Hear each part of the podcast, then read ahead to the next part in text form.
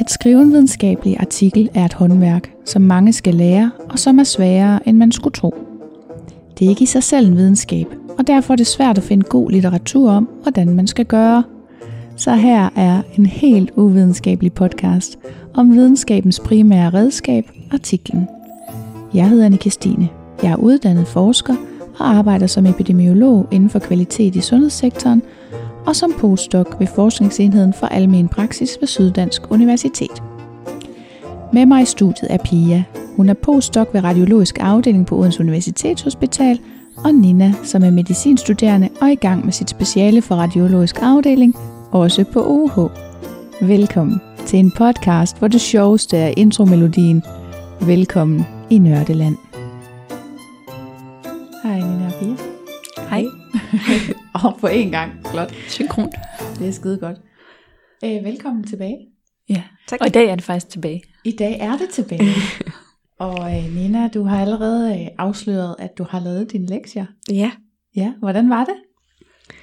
Øhm, det var rart at have sådan lidt at gå efter. Ja. Øh, at det ikke bare var skrive en opgave, Ja. øh, men der er sådan lidt mere specifikt små opgaver. Ja.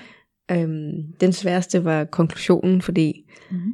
øh, jeg ved en lille smule om, hvordan vores data ser ud indtil videre.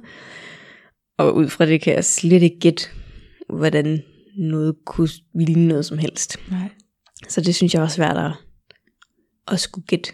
Ja. Så, så den har jeg ikke lavet så meget på. Nej. Jeg har faktisk... Øhm, altså det jeg sådan lige umiddelbart sagde til dig, da vi lige mødte hinanden i døren, det var, altså så skulle du bare finde på. Altså skulle mm. du lave dit drømmeresultat. Fordi det handler jo ikke om at skrive det rigtige. Mm. Det handler om, at det giver dig en retning for artiklen. Mm. Du har et udgangspunkt, som er oppe ved formålet, og så har du øh, din målsætning, som er nede ved konklusionen. Og så skal du ligesom bare, bare så skal du have, have, have lavet vejen derhen. Ja. Og det er nogle gange lidt lettere, når man ved, hvor man er på vej hen. Mm. Og øh, som jeg også sagde, dengang vi talte om konklusionsafsnittet, så skulle du selvfølgelig skrive det om igen, når du har en ægte konklusion. Det må ja. Man nemlig gerne. Men der er andre, der gør det på en anden måde, har jeg fundet ud af i mellemtiden. Blandt andet, at de skriver så øh, deres abstract som det første. Ja. Det er også en Mhm. model til at sikre, at man ligesom har, har denne her vej lagt ud foran sig, som peger kun i en retning, og som ikke får lov at strid i alle mulige, ud i alle mulige hjørner og kanter. Mm. Så, men, øhm, men det er godt, du har forsøgt, tænker jeg, og jeg Ja. håber, at det alligevel har givet dig lidt øh, sådan øhm, fornemmelse af, hvor du, sk- du skulle hen. Og ellers så må du jo bare konkludere, at så var det ikke sådan, du skulle gøre det. Mm. Altså for det er i hvert fald også noget af det, jeg har tænkt over siden, at siden vi så sidst, at det her er jo ikke sådan en præsentation af den the one and only way to write an article. Altså det er, der er masser af måder at gøre det på, og måske handler det om at finde det, der passer bedst til en selv. Mm. Og Ja. plukke de gode, gode ting ud fra alle de forskellige metoder. Ja, præcis. Mm. Så øh, det prøver vi at gå lidt videre med. Men dejligt, at, øh, at du har kunne finde ud af det, og at du har haft noget ud af, at vi har bidt det sådan op i små bidder. Ja, Ikke? helt klart. Fedt. Og hvad med, øh, så du har lavet, du har lavet et forsøg på konklusionen, Mm. og hvad har du mere lavet? Jeg har lavet øh, tomme tabeller Ja. øhm, og tomme flowcharts. Ja. Mm. Øh, så har jeg øhm, kigget på øh, sekundære øh, Mm. effektmål Ja. Mm. og noteret dem ned. Arbejdet en lille smule på metoden, den havde jeg jo lidt Ja. fra sidst, så har jeg bare skrevet en lille smule ekstra på og lige holdt styr på, hvad der skulle komme i hvilken rækkefølge. Ja. Mm. Og så har jeg undersøgt om statistik, fordi det, det er bestemt ikke min styrke, så jeg havde ikke lige nogen idé om, hvad det var for en slags analyse, der skulle laves på det ene og det andet. Nej, det er også svært. Så det har jeg prøvet at undersøge lidt, og det, Ja. det synes jeg ikke er nemt Nej. at finde. Det er også, altså det synes jeg også, jeg mindes, jeg har sagt i en af episoderne, men øh, det der er med statistikken, det er, at man kan godt, tit kan der godt være flere forskellige veje hen. Mm. til en eller anden form for resultat. Øhm, jeg har faktisk lige selv prøvet det i en artikel, hvor at vi har, vi har faktisk været to, der sådan øh, havde en kvantitativ baggrund, og som har forholdt os til analysemetoden, og besluttet i fællesskab, hvilken vej vi skulle gå. Og så, øh, så sender vi ligesom artiklen ud til alle medforfattere, til sådan en, her er sidste, sidste chance for at godkende, og så er der en, der siger, nej, nej, nej, nej, nej. Sådan her skal vi bare ikke gøre det. Og, øh, og jeg har det sådan lidt, jo, det tror jeg måske, han har, jeg tror faktisk, han har ret i, at hans metode er bedre. Mhm. Men jeg er ikke sikker på, at vores metode ikke vil have gået. Og man kan sige, øh, jeg er ret sikker på, at vi får samme resultat. Mm. Altså, og det er, jo, det er jo ikke sådan, det er ikke for at sige, at det er lige meget, hvilken statistisk analyse man laver. Det er det overhovedet ikke. Men det er for at sige, at det er sjældent, at der er data, som præcist passer til øh, en bestemt slags analyse. Mm. Og derfor kan det være, kan man være nødt til at tage nogle beslutninger om, hvordan man vil ændre på det. I det specifikke tilfælde, der havde vi, lidt ligesom jer, så havde vi haft øhm, en måling på patienterne flere gange. Og når man har sådan et, øh, et outcome der, med, hvor man laver mange målinger efter hinanden, så synes jeg, det er lidt svært at finde ud af, hvad for en analyse man skal bruge. Mm. Hvis det, især hvis det er et kontinuerligt outcome, fordi Mm. Øhm, fordi hvis nu man kun havde én måling, så var det nemt, så var det en t-test. ikke? Mm. Mm. Men når nu man har, I har seks målinger, Ja. så kan man enten sige, vi skal bruge dem alle sammen, og det, jo, det vil jo være den mest rigtige måde, forstået på den led, at, at så bruger I alle data. Mm-hmm. Men alternativet er jo at sige forskellen fra første måling til sidste måling, for eksempel. Men så er det bare lidt svært at redegøre for, hvorfor man har lavet seks målinger. Ikke? Altså, Mm. det er sådan Mm. lidt, øhm, og man, man, når man bruger en mindre del af sine data, så mister man jo også noget af styrken. Vil det så give mening at lave forskellen på den øh, højeste og laveste værdi af de seks målinger? Ja, hvis man så bagefter ser på, øh, hvornår tidsmæssigt de er indtruffet, ikke? Ja, Ja. okay.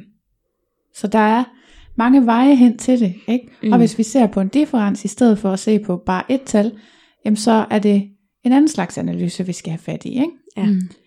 Så lad os øh, ikke gå så meget ind i det. Mm. fordi i dit øh, specifikke tilfælde, der blev vi jo enige om, at du skal egentlig ikke rigtig lave nogen analyser, du skal bare lave noget deskriptivt til, til din speciale artikel. Ja, fordi det bliver en case series. Ja. Ja. Så vi har simpelthen tid til at få en rigtig statistiker med, øh, i stedet for at du er nødt til at nøjes med sådan nogle, sådan nogle tåber som mig og Pia. Øh, og det er nok meget godt. Det er altid godt at, at forhøre sig ved en statistiker. Mm. Ja. Godt. Og hvordan var det at lave, øh, altså flowchartet for eksempel, gav det mening at lave det, når du ikke er færdig med projektet? Det synes jeg, fordi vi er allerede i gang med at, at samle Ja. data. Ja. Så jeg kender allerede en del af de, øh, de ting eller situationer, der gør, at folk ikke deltager. Ja. Øh, Ja. Så øh, det er jo sådan noget med, jamen, hvis de alligevel ikke får biopsien lavet, eller de Ja. får det for dårligt under biopsien, så de bliver sendt direkte til en anden afdeling, eller hvis de siger pænt nej tak. Eller hvis der skulle ske et eller andet under de timer, man sidder der og scanner. Øhm, så det synes jeg egentlig var nemt nok, at, Ja. ja. at bare sætte dem op i rækkefølge af, hvornår det kan ske. Og så. Ja. Mm. Godt. Jeg synes også, øh, når jeg selv har gjort det, det har været rart i løbende at kunne Mm. holde styr på de der årsager, fordi man ved bare, at man glemmer det til sidst. ja. Og hvad med de tomme tabeller? Kunne det lade sig gøre? Øhm, ja, det blev nogle lidt store tabeller, fordi der både er tid, og så bliver det jo per patient. Ja. Mm. Øhm, Ja. Ja, så det er bare... Og så har vi det, vi har dem i forskellige stillinger også. Ja, Så der blev to rigtigt, til ja. primært outcome. Ja. ja. præcis. Øhm, men det... Altså nu har jeg jo sat det op, som jeg tænker, det kan udfyldes, Ja, mhm, men det kan ja. være, når jeg når med tallene, at jeg sådan, det giver ikke mening, det jeg har gjort, men Tit så skal man lave, som du har gjort, den maksimale tabel først. Og så når man sidder sammen med sine medforfattere til sidst, der har data klar, så kan det godt være, at man vælger noget af det ud. Men så har du den fulde tabel, du kan vedlægge som bilag til artiklen. Mm. Mm. ja, okay. Der er noget med, at tingene skal også skæres lidt skarpt til, inden ja. i selve artiklen, så siger man nu, vi gjorde sådan her. Men man har jo præsenteret, at, at hvis I nu for eksempel siger, at vi, vi så to forskellen fra start til slut, så er det jo stadigvæk øh, værdifuld information, hvordan udviklingen har været over tid, om det er gået op og ned, eller ned og op, eller hvordan, øh, hvordan det har været, så det, det kan sagtens være relevant at have det hele i bilag alligevel. Mm. Og andre gange, så har man bare en stor tabel. Det Ja. må man også gerne. Ikke? Jeg har lavet sådan nogle litteraturstudier, hvor man også typisk har virkelig store tabeller. Ikke? Mm. Ja. Okay, er det rigtigt? Jeg har forstået det sådan, at øh, bilag, at man skal kunne man skal kunne læse og forstå artiklen uden bilagene. Ja. Så man skal have altså det allervigtigste med, men Mhm. så er det sådan et supplement, Ja. det der er i bilagene, hvis Ja. folk vil gå mere ind i Ja. ens data. Ja. Okay, Præcis. det var meget godt. Og supplementary kommer oftest også til kun at ligge online. Mm, okay. Godt. Jamen, øhm, så lad os gå i gang med dagens tema, som jo er, hvad, hvad er det nu? Det er resultaterne. Tabeller med tal. Ja. Denne gang med tal. Ja. Suppleret med prosa, har jeg skrevet. Fordi Mm. du har jo, øh, nu har du så tomme tabeller klar. Det er jo et perfekt mm-hmm. udgangspunkt. Er vi enige om, du har en øh, baseline-tabel? Ja. Og så har du tabeller for de enkeltstående resultater, A, B, C, D, mm-hmm. eller sådan 1, 2, 3, efter samme rækkefølge, som du har skrevet dem op i formålet? Øh, jeg har i hvert fald lavet den første. Ja, okay. Øh, jeg har ikke lavet for sekundær okay. effektmål endnu. Nej. Øh, Men Godt. jeg synes, nogle steder så stod de samlet. Ja. Altså, at de sekundære får en tabel kun. Mm. Så det var jeg ikke, ikke helt sikker på, om man skulle have en per, eller om man gjorde Nej. Nej. det samlet. Jamen, prøv at høre her. Tabeltrækket, det er jo, at øh, der er altid sådan en grænse for, hvor mange figurer og tabeller du må have. Mm. Hvis det er svært for dig at have øh, otte, altså hvis du, normalt vil jeg lave tabellerne se, separat til at starte med, Mm. og så inden man skal submitte, så kan man jo ikke, jeg sidder lige nu med et manuskript, hvor vi har, jeg tror vi har 12 tabeller. Okay. Man vil have, bare lige se mig merge dem sammen, det kan nemt ske. så bliver det bare en utrolig lang tabel, med sådan nogle overskrifter indeni, og sådan noget, ikke? Eller Forest Plus i metaanalyse, der er så små, man ikke engang kan læse tallene, fordi de har bare sat Ja. 10 ind. Ja, man kan nemlig godt få, få dem sat ind sammen, så er det bare, lige pludselig var det kun én figur. Ja. Man skal bare lige huske at prøve at printe det. Ja, ja, det er en god idé. Men det er jo også forskelligt, hvordan tidsskrifterne de lige Ja. gør det. Men øh, ja, godt. Så, så det du skal, nu hvor du har resultater, er du egentlig helt færdig med din dataindsamling? Nej. Nej. Men så leger vi det bare, ikke? Mhm. Så fylder du simpelthen de tal ind i dine tabeller. Det bliver utroligt tilfredsstillende for dig. Og så er det, at du skal til at beskrive indholdet med tekst. Altså figurtekst, eller tekst i med tekst resultat. i resultatafsnittet. Okay. Ja. Og resultatafsnittet er på en måde det nemmeste afsnit at skrive, fordi det er sådan, du skal bare skrive noget, der allerede står der i forvejen. Mm. Men det er også derfor, det bliver svært. Øh, derfor kan, det, kan man sige, det er det sværeste afsnit, fordi det er, hvor meget skal man egentlig skrive. Mm.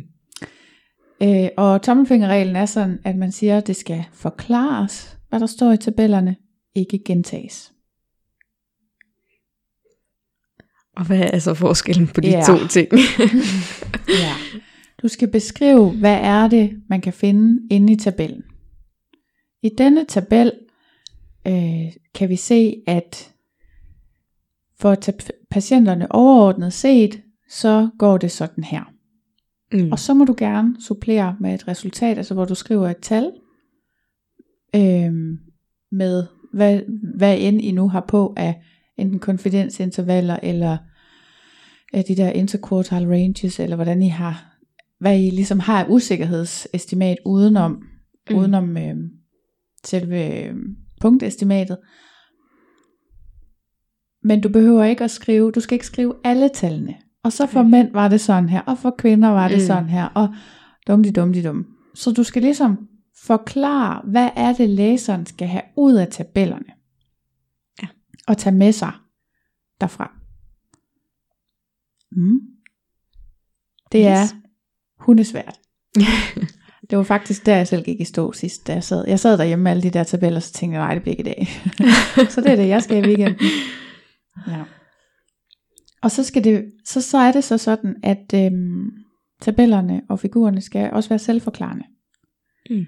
Så du skal have en, øh, en titel til, til det, der er sigende, og eventuelt en eller anden slags notetekst til at forklare, øh, hvad betyder de enkelte kolonner, eller hvis du har markeret noget, der er statistisk signifikant, eller et eller andet med, med en stjerne, eller hvad du nu finder på, så skal Mm. det selvfølgelig også stå nedenfor. Så at man ligesom ved, hvis du kun ser på tabellen, inklusive den tabeltekst, der er, så kan du egentlig forstå, hvad det er, den viser, Mm. mm. uden at læse artiklen. Og det er også et lille trick, vi snakkede også lidt, før vi tændte mikrofonerne om, hvordan man læser en artikel. Og øh, tricket er jo faktisk, at man læser formålet.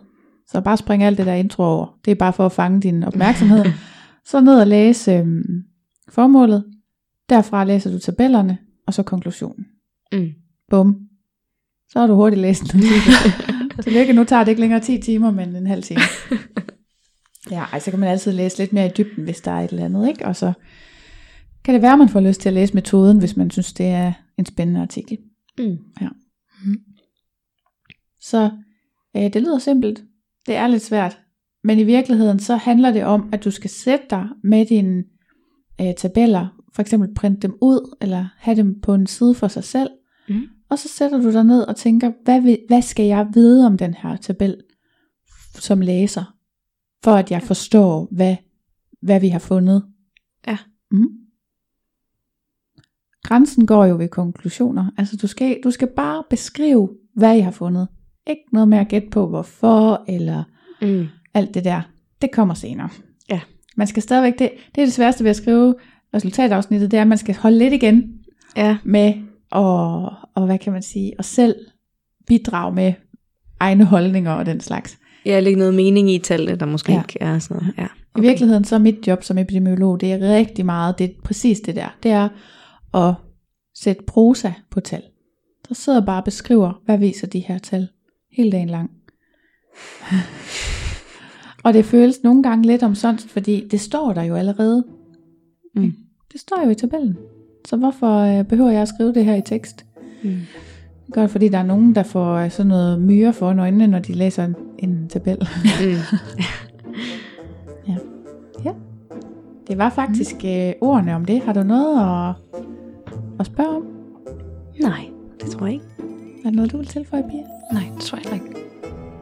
Godt. Så synes jeg, vi siger tak for nu. Tak. Jeg håber, du har nydt denne lille bid af artikelskrivningens kage. Hvis du vil bidrage til podcasten, se hvad der sker bag om mikrofonerne, eller deltage i et fællesskab for nørder om artikelskrivningens fine kunst, kan du følge med på Instagram på profilen publipro.dk. Jeg har også en hjemmeside, den hedder også publipro.dk, og ellers kan du finde mig på LinkedIn eller andre sociale medier under anne Christine Dyrvig. Tak for nu. Vi ses i Nørdeland.